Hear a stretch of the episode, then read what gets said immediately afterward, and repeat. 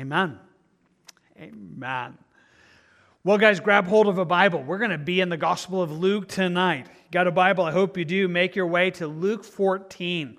Journeying through the Gospels together, journeying through the Bible together on Wednesday night at about a chapter uh, speed. And so tonight, wanting to cover all of this, longing that God would meet you in it. So again, hopefully you got a Bible, uh, whether you know physically or electronically, both work. Uh, if you're online, we invite you to the same thing. Please connect fully. Just grab a Bible, follow along, and then in the midst of this, may, may you both understand it. But may God speak to each of us. Let's take a moment and just ask Him for that. We do this each time, and not an unimportant space. Just to admit right now, what we need is God to take His word and make it just real to you and me so that we hear His voice tonight. Would you join me in prayer? Father, thank you for this opportunity. Thank you for the power of your word. Now, Lord, help it to connect. I know the problem is not your word. I know the problem is not your faithfulness. I know the problem is not your intention. All of those things stand firm. The, the weak link right now is us. So many things could make it so that we don't listen, uh, whether it's physically, emotionally whether there's just something that has us separated from you spiritually. And so many things could create space where we miss hearing your voice tonight. Lord, I'm asking for your help. I'm asking that you would cause us to hear, that you would break through into our lives, and that in the midst of this evening, by the power of your Spirit,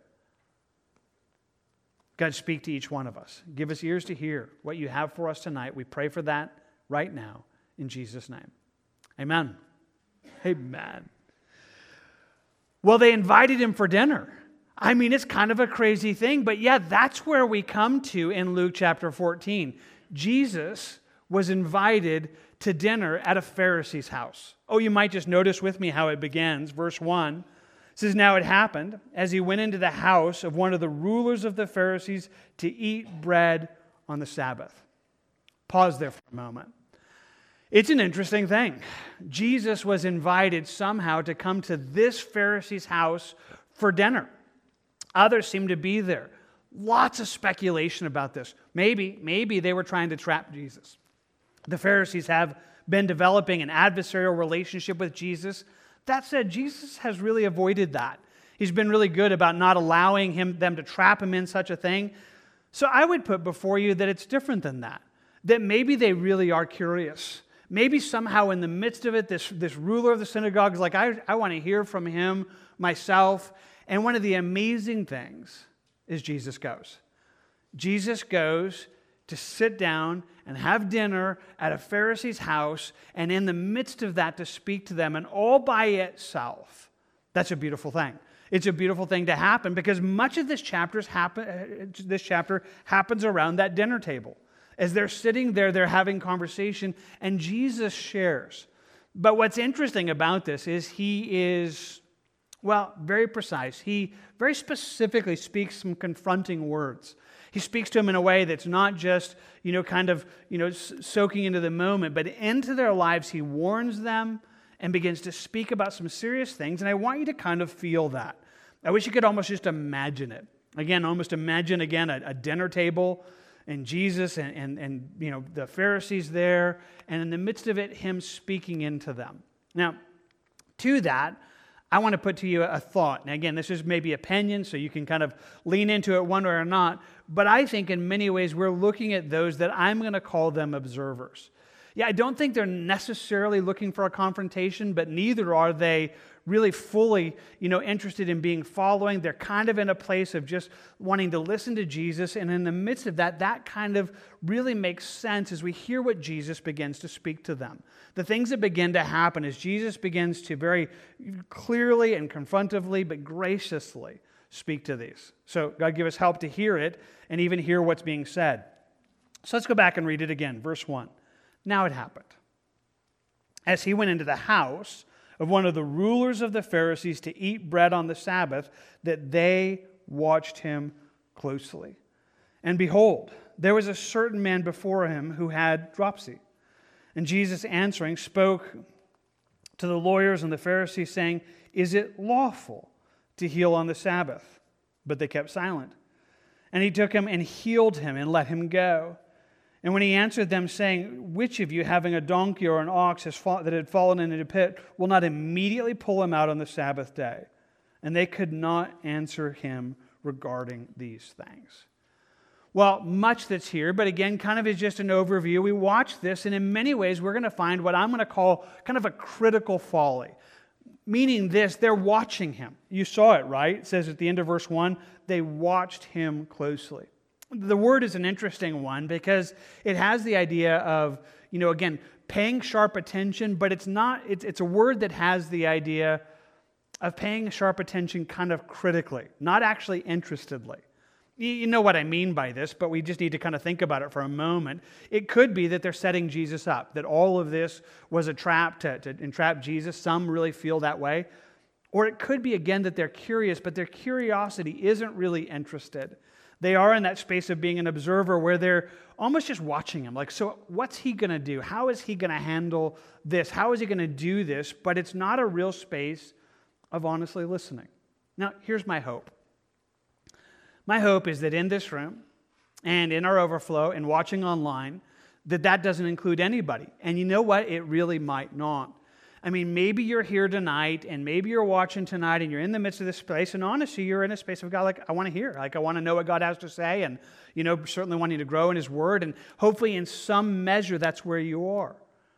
But if you're in this space, it's that kind of place where somebody came to church or watching online, but in essence, their arms are crossed, already convinced, not really actually interested in what they have to say, but kind of just curious. So, what is he going to say? What's he going to say about that? But not in a sense of just honestly interested in it. That seems to be where they are. Now, into the midst of that, Jesus does this amazing thing. We find this man who has dropsy, which has the idea of, of fluid many times building up in the, often the, the body, many times in the face. And so, you know, kind of would have been there. Maybe he's a plant, or maybe not. We, again, we don't have any idea. Maybe he's related. Maybe it's like maybe a brother or someone in the family, and they're just there, and Jesus just looks over at him, sees this man with this condition, and he just heals him. I mean, it's an amazing space as he steps into this. He, he sees this, he talks to him about it. And in verse 4 again, it says, He took him and he healed him and let him go.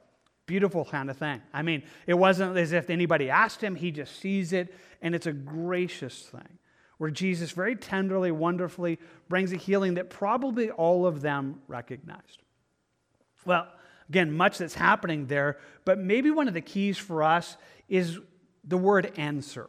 Yeah, it's used three times in these few verses, so you might just pay attention to it. So you go back again in verse 1, it says, you know, they're watching him closely, and there's this man with dropsy in verse 2. And then it's interesting how it says it in verse 3. And Jesus answering spoke to the lawyers and Pharisees. Answering? Yeah, they didn't ask him a question. They, they, they, they weren't, they didn't, they, they, they were just being critical. They were just watching him. And so he sees what's happening, so he answers. He answers not their words, but their hearts. And he just begins to reason with them. So, is this wrong? Is it wrong to do good on the Sabbath? He just had this conversation with them in the last chapter. In fact, he reasons with them in the same way. He says, Well, which of you wouldn't take care of your own animal? I mean, you hypocrites. I mean, you, you, know, you, you care more for your animals than you almost do for people. It's a dangerous thing in any generation. And yet he looks on that and yet reasons with them and calls them to see how wrong this is. But again, it's this fascinating thing because he asks them that question in verse 3 again. He just answers and says, Is this lawful to, to do? And you notice what they say nothing. Yeah, verse 4 but they kept silent. So they're just like, I'm not, you know, I'm not, just, I don't have anything to say there. But once more, verse 5, then he answered. Answered what? Their silence. Again, they're not talking, he is, but he's actually addressing where they are, addressing even what's happening. He says, You guys, which of you have a donkey or an ox that's fallen into pit? You'll immediately pull him out on the Sabbath day. I mean, and he just graciously and powerfully reasons with them. And what makes it so powerful is the way it, tells us of their response. It says, and when they could answer him, when they could not answer him regarding these things, he answered them, but they couldn't answer him. And there's something powerful happening in this moment where he's addressing kind of where they are, where it leaves them somehow without any, any bearing, without any like, okay, we don't even know what to say to this. We don't, we don't even know what to go, where to go with this. But it's a powerful moment where once more, I think, Jesus is dealing with a lot of layers. There's a lot of stuff there, but in the midst of it, he's addressing even just the way they're approaching this so that it kind of devastates that. It kind of devastates even the criticalness of right where they were. Well, there's more there that you can dive into, but once more, it's where he is. Having said that, that in many ways kind of gives us an overview of where this is, where they're kind of being critical, and he's addressed that. It tells us there in verse 7 that he told a parable to those who were invited when he noted how they chose the best places. So he's there and he begins to address something that, well, we'll just say it's the problem of pride. It's where we're going to go with this. We notice what's happening. In the midst of this, he's there and it tells us exactly what Jesus is noting. They're there and they just begin seeking the very best spaces. In that culture, more than in ours, where you sat, even at a table, communicated your worth and your value. Communicated your, your worth as a, as a person or your worth to that person. So each space spoke something. And so when they got there, Jesus noted everybody was like kind of, you know, kind of vying for the best seats to, to be seen as more important or more valuable. And so Jesus tells them a story. He tells, he tells them a parable. He says, When you are invited by anyone to a wedding feast, do not sit down in the best place, lest one more honorable than you be invited by him. And you and he who invited you and him come to you and say, Give place to this man. And when you begin with shame to take the lowest place. But when you are invited, go and sit down in the lowest place so that when he who has invited you comes, he may say to you, Friend, go up higher. Then you will have glory in the presence of those who sit at the table with you. It's a pretty interesting story. Again, culturally, it's a little bit hard for us to get totally there. Wedding feast, even more so than a regular dinner table. What we know about this is every spot communicated value. Every spot, you know, just where you sat, you know, communicated both your worth to the family and their sense of your importance. And so you just imagine. I mean, you kind of you get it, right? He says, so you go there, and what if you sit yourself down in a really important spot? And then the master comes in and looks at you and goes, mm, sorry. You know, eh, you are not.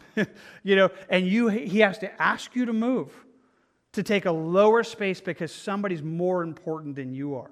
It's embarrassing. He says, how, you know, you would look at this, he said, with shame, you're going to like, you know, you know, that walk of shame, kind of moving from the higher place to the lowest place. He says, I want you to do this differently. You should take the lowest place. So that when he comes in, he looks at you and says, What are you doing in this low spot? You're important to me.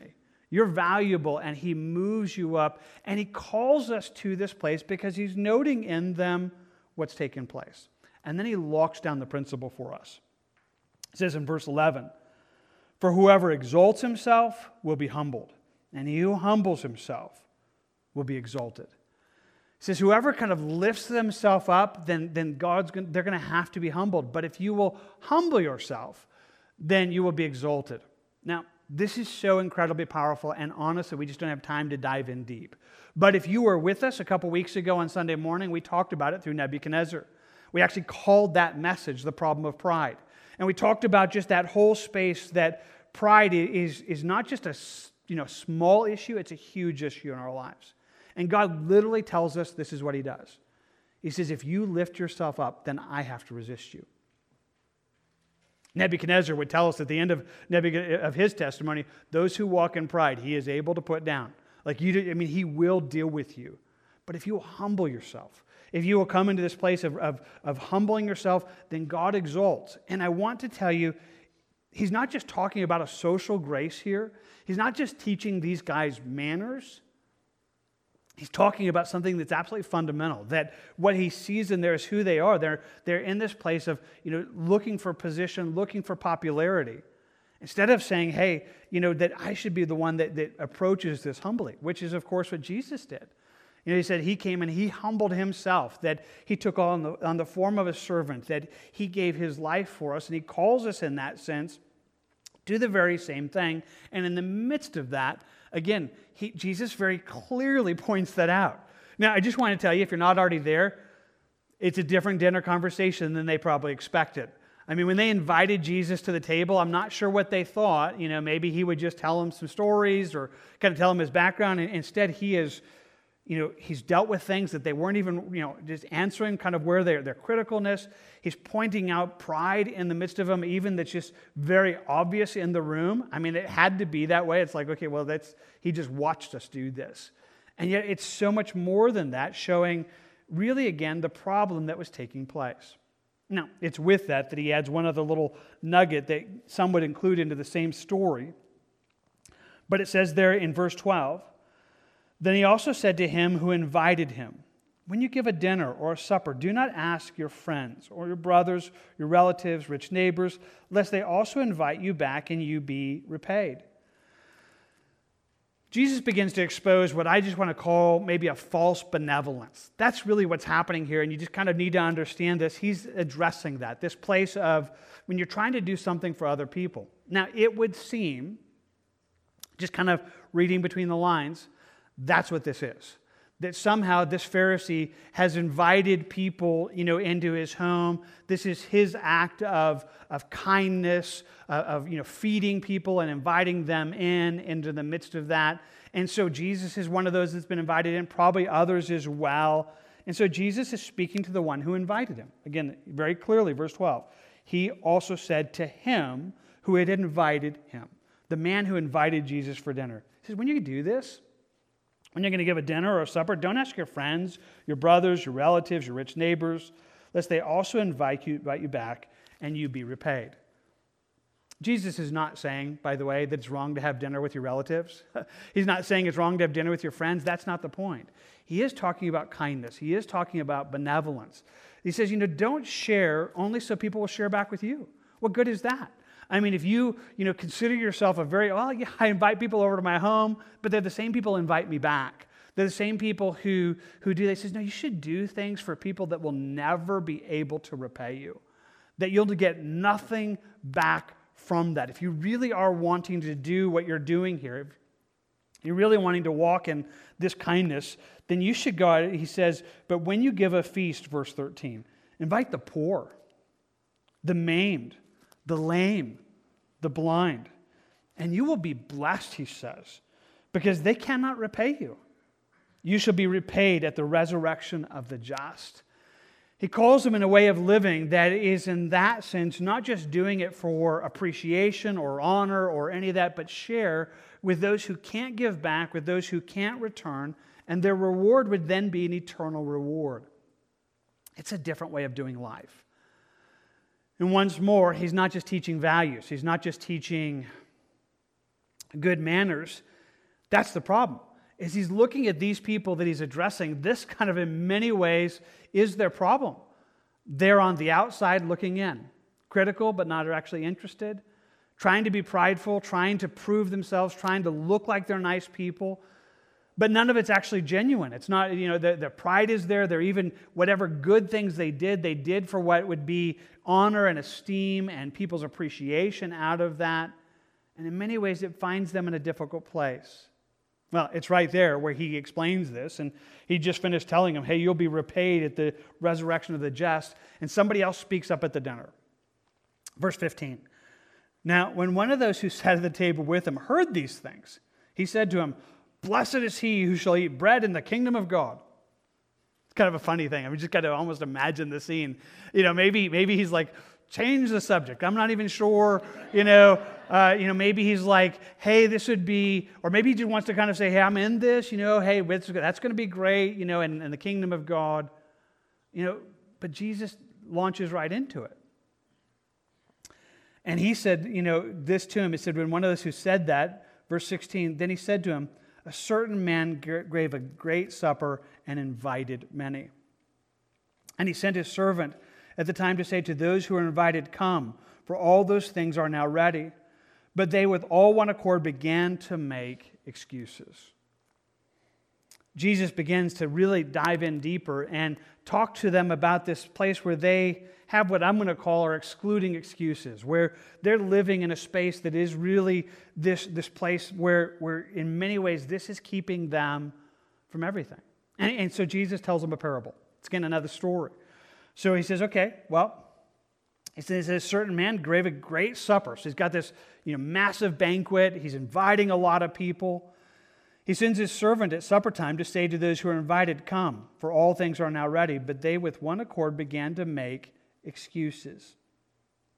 All of those who are actually being invited began to excuse themselves from actually responding to the invitation. And he gives us some examples.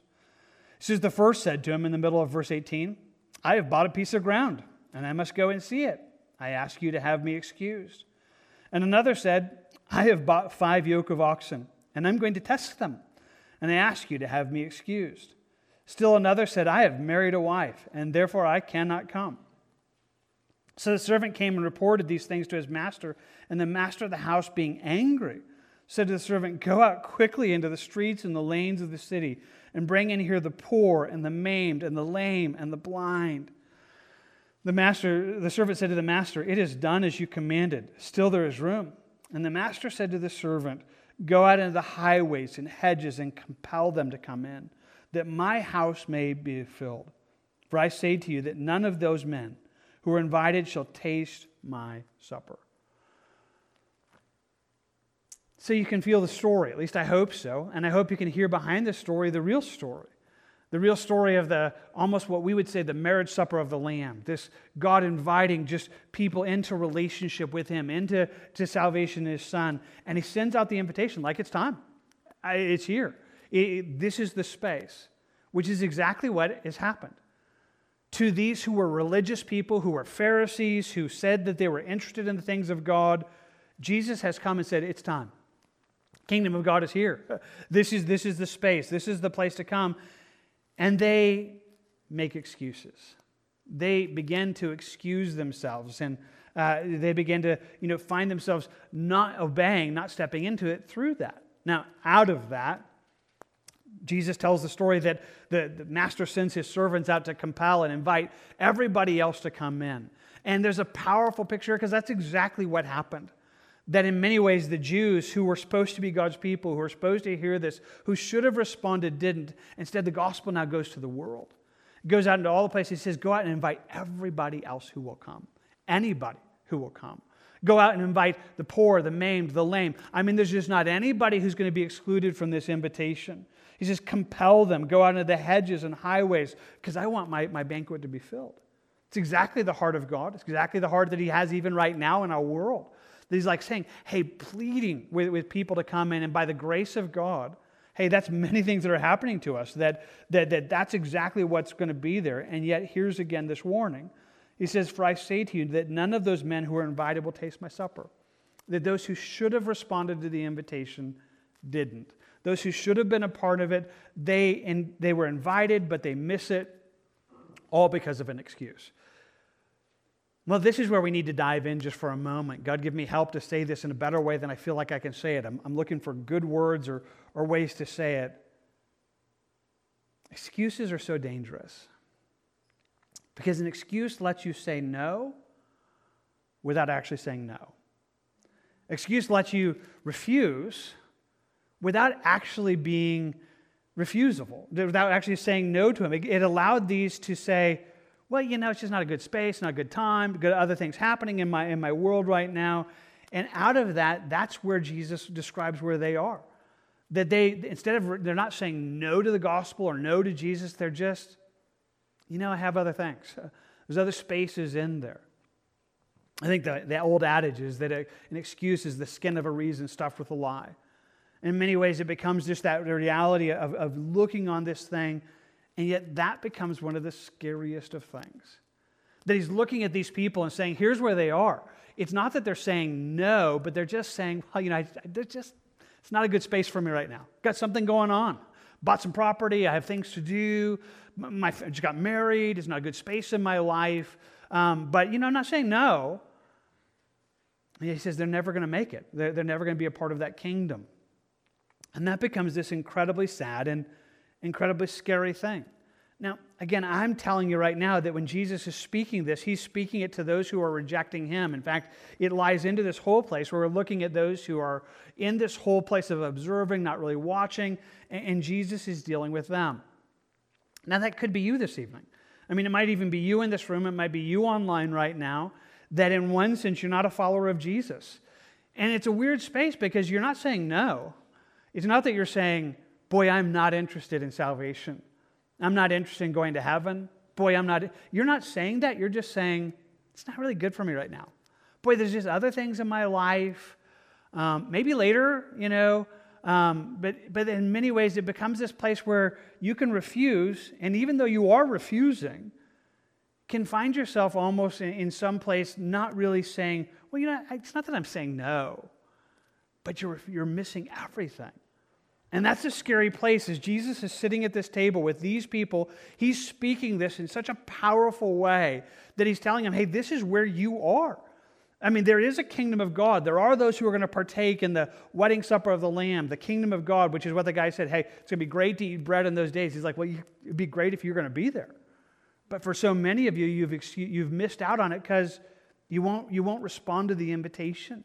You won't respond to that place of coming in there. And so I speak it as kindly as I can right now. Hey, if this is you, hear it from Jesus.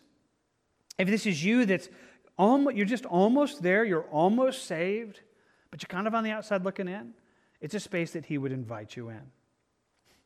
Well, again, it's an amazing thing. Again, I have so much more I could say. I try to imagine this. And so, again, I'm kind of just that fly on the wall, just kind of thinking this was a different dinner than they had any idea was going to happen. You know, this is, this is not the kind of conversations. I mean, it's got pointed, it's been very confrontive, but lovingly confrontive. Jesus hasn't been mean, but at the same point, he has spoken the truth in love, saying, hey, this is your problem. I mean, you're critical, you're prideful, you know, you're doing things just for show, and, and your own excuses are keeping you out of the kingdom of God. Well, it's interesting because right out of that, it launches into the next verse. In verse 25, it says, And great multitudes went with him and he turned and he said to them. So now we change gears. We were speaking to observers, now we're speaking to followers. Now, again, it's an interesting thing. Was there a direct connection?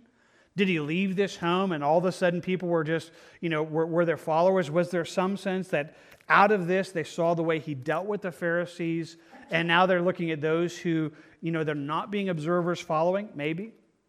Or maybe the Holy Spirit just put it here for that reason, because there's a definite connection to what we're about to read, to what we just read, but the address is different. Again, in the first part of the chapter, we were talking to those who are watching but not actually interested, observers but not participators. Now we're talking to the multitudes that are with him, to those who are saying, Hey, Jesus, we're in. We want to follow you. We want to be a part of this. And Jesus now turns and speaks to them. And he says it this way in verse 26 If anyone comes to me and does not hate his father and mother, wife, children, brothers, and sisters, yes, and his own life also, he cannot be my disciple. And whoever does not bear his cross and come after me cannot be my disciple. Wow. In many ways, to, trying to be simplistic about it, Jesus is going to invite these who are following him to be all in, to be those who follow him absolutely entirely. That that becomes an incredible necessity. And yet the words that he used are powerful. I mean, they should be powerful even in our eyes, penetrating this idea. But if you can track with it, it's the exact opposite of those who made excuses. Those who were excusing and not answering, he's saying, This is why because you need to be those who what? Well, he says, here's the first thing. If anyone comes to me and he doesn't hate his father or mother, wife and children, brothers and sister, yes, his own life, he cannot be my disciples. And, and he calls us in this place that God has to be above that. Now, you guys probably know this, so just allow me to spend just a quick moment on it. He's not actually asking us to hate people. He's not saying, I want you to hate your wife and I want you to hate your children. No, the truth is the gospel has an incredible you know, rejuvenating effect. It blesses families, it blesses marriages, that we become more loving, and we are called to that. He's not calling us to actual hate, but in comparison. That the love that we have for Him should be so great, the devotion we have to Him would be so great that everything else would be considered bland next to it, that would be considered hate next to it. And I just want to tell you, that's needed. Well, Jim, why is it needed? Because of what we just saw. Because there would be people who would say, well, you know, I, am going to be a follower of Jesus, but I just got married. I'm going to be a follower of Jesus, but my family. I'm going to be a follower of Jesus, but, and if you've put something else above that, it will hinder you from following. It'll hinder you from being with Him. So he looks at us and says, Hey, Jesus got to be above all that. Now, this is radical. I mean, I don't know if you can even think this through with me for a moment, but this is, this is a wild statement. Like, you're going to have to love, you're going to have to put me above everything else. I mean, Jesus is either who he says he is, the God of the universe and, and the life itself to us, or this would be so weird to have ever been said. But he is. And he's saying, okay, if you're going to follow me, then, then everything else, God's going to have to be above and first and beyond all that's there. In fact, he says it this way Verse 27 And whoever does not bear his cross and come after me cannot be my disciple. The cross is, is how Jesus dies. It's an instrument of death. You guys know that. Our problem is that it's become kind of decoration for us. And so, you know, we think about, so you mean I need to have a cross on my t shirt? You know, got to have a cross sticker on my car? You know, what is this actually saying? No, to bear your cross, they understood what it meant. The bear your cross is what Jesus did when he carried at least part of the cross to, to his grave. It's the idea of being willing to say, hey, I'm all in, even to death. Like, you know, I'll carry my cross. I, I, am going to, you know, be a follower of Jesus, you know, no matter what. I mean, to the end of my life, to, to the extent I'm willing to die for this, is what he's saying. That this desire to be a follower of Jesus would be that serious. Now, as he says all that, he just speaks to us and says, well, verse 28, for which of you intending to build a tower does not sit down first and, and count the cost? whether he has enough to finish it, lest after he has laid the foundation is not able to finish, and all who see it begin to mock him, saying, This man began to build, he's not able to finish. Or what king going to war against another king does not sit down first and consider whether he is able with 10,000 to meet him who comes against him with 20,000? Or else, while the other is still a great way off, he sends a delegation and asks for conditions to peace. Simplistically, he's saying, Hey, count the cost. I mean, are you willing? I mean, it's this amazing reality that Jesus presents a gospel and he presents a, call to follow him that sometimes sounds so wildly challenging that many people think, man, you're going to chase everybody else away. He says, you know what? Hey, I'm telling you what this is. I'm telling you what Christianity is. I'm telling you what following me is. It's going to, it's going to cost you everything. You're going to, you're going to surrender your life. You're going to put your soul, eh, eh, you know, it just in, to bear upon Christ. Now, it's life, it's eternity, it's salvation, but there's no question of what this is going to look like. And there's no like, well, can, you know, can I just kind of take it easy? I mean, Christianity, rightly lived, could never be like a hobby that you're kind of just doing it on the side. And it's some kind of tangent of your life. I mean, Jesus says, hey, if you don't want to do this, hey, figure it out before you even start. I mean, I'm telling you what it's going to cost you. I'm telling you that if you want to be a follower of me, then it has to be more important than anything else. It has to be more important than your family, more important than, than, than your kids, more important than your wife. It's going to have to be more important than your stuff. It's going to have to be more important than everything. If you don't want to do it, then count that cost now. I mean, count that cost now. And then he just locks it down and says, So likewise, verse 33 whoever of you does not forsake all that he has cannot be my disciple. I mean, if you're not going to be all in, you're not going to be able to do it. So much to say, but if you've been able to track, I want to tell you, he's not saying this in some kind of cruel way. He's not saying this in some way that is asking for more than is needed. It's the very thing that what he just talked about by the danger of, of, of those who make excuses, uh, of why so many people miss the gospel why so many people, why the Jews who should have believed didn't. He says, because they, this is not where they are.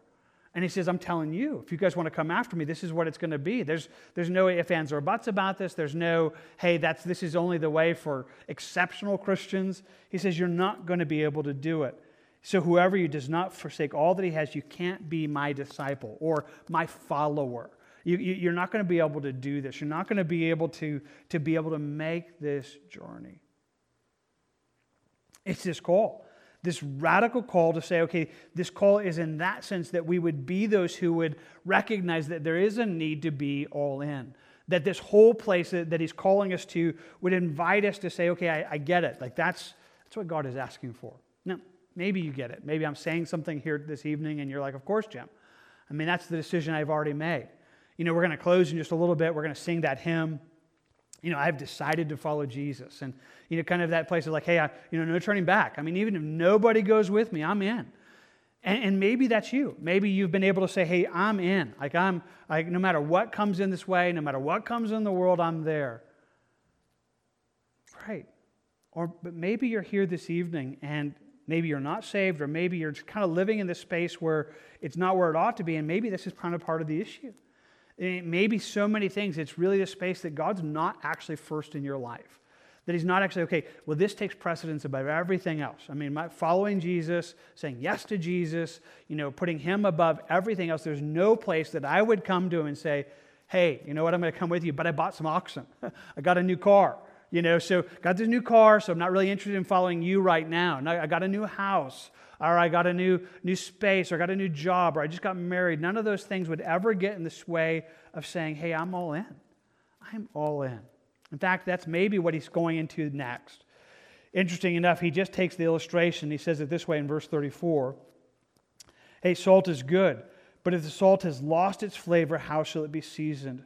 Is neither fit for the land nor for the dunghill, but is meant to be thrown out. He who has ears to hear, let him hear. The connection here would seem to be the idea of hey, are you salty? We're the salt of the earth. We're meant to be those who, by our very nature, are followers of Jesus. He says, don't lose it. Don't, don't lose that saltiness. You know, if, you, if a salt loses its flavor, how would you season it? And the idea is, again, in this sense, are you following? Don't stop. I mean, if we're talking about this idea of being all in for Jesus, maybe one of the dangers is that's where you were. But is it where you are? And the danger is salt of just that, that, that, that distinctive nature of who we are being compromised. Now, for anybody that knows just a little bit about that, salt's an interesting thing. Salt actually can't lose its flavor.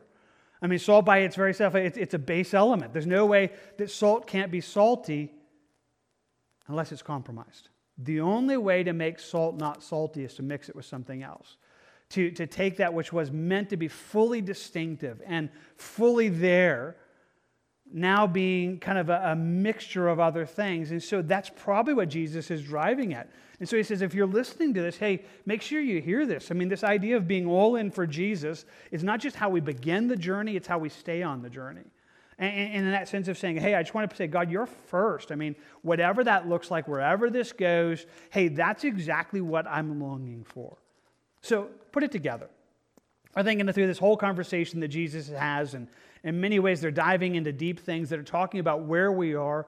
He talked to these who are missing it, who are just kind of the outside looking in, critical, prideful, all about appearances. And he says, You've just made excuses and you're missing everything.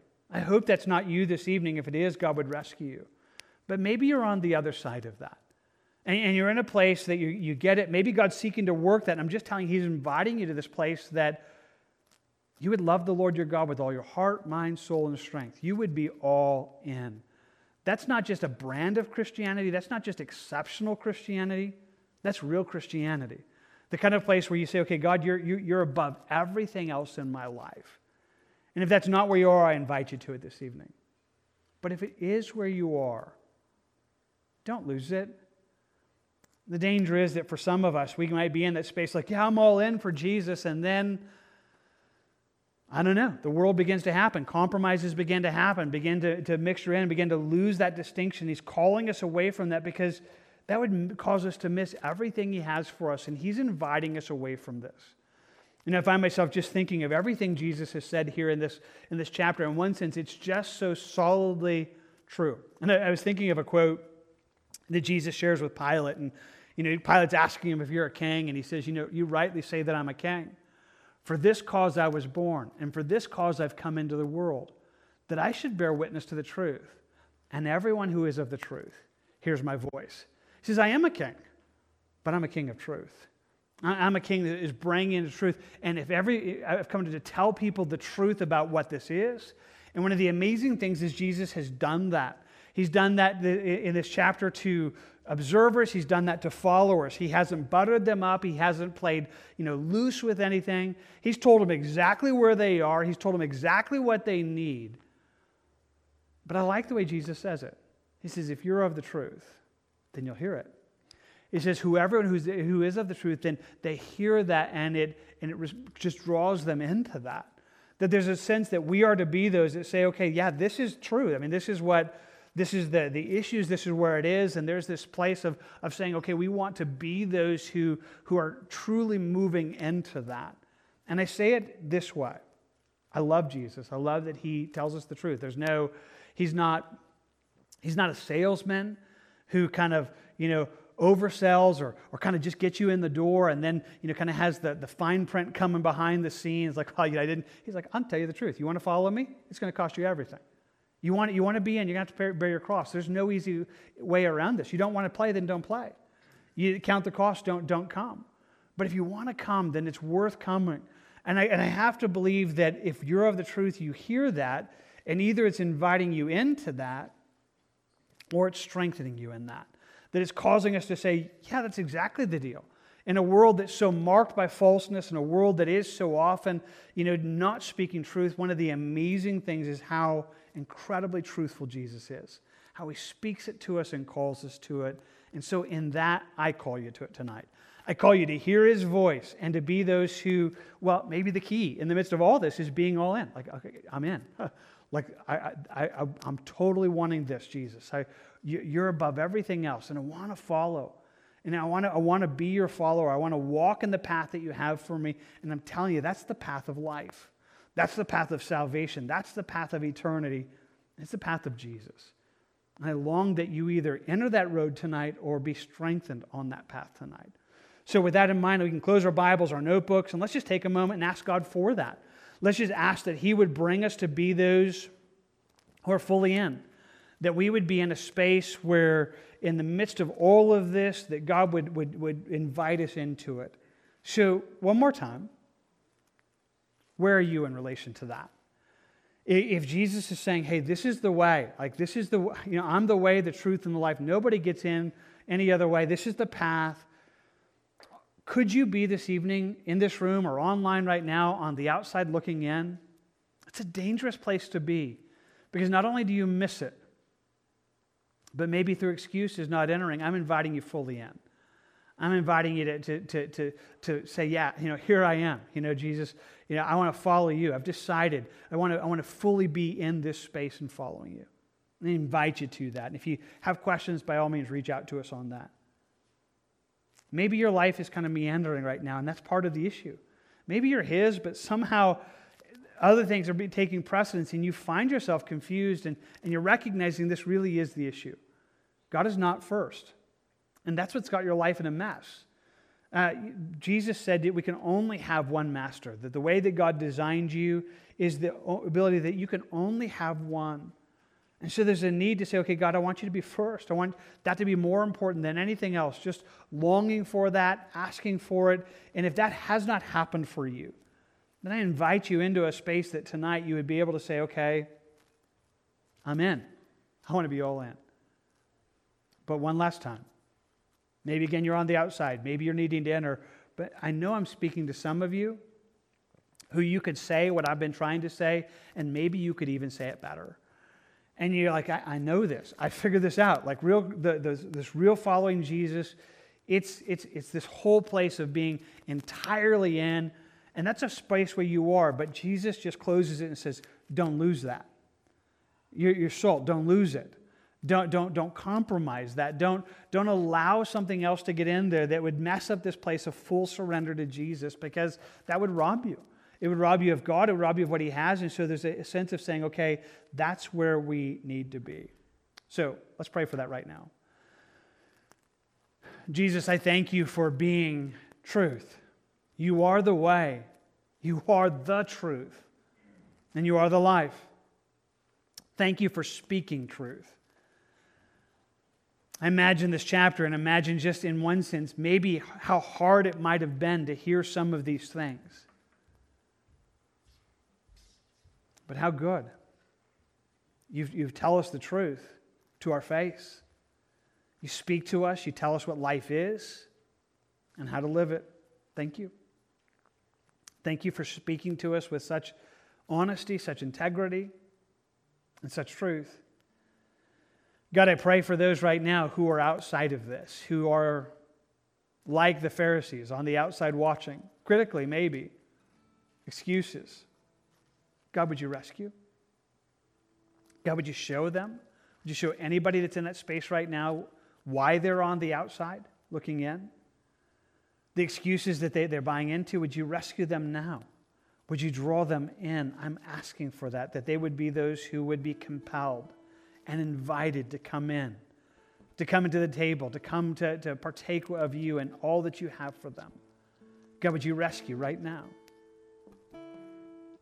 And God, speak to us, those of us who are yours, that we'd literally be all in on this journey.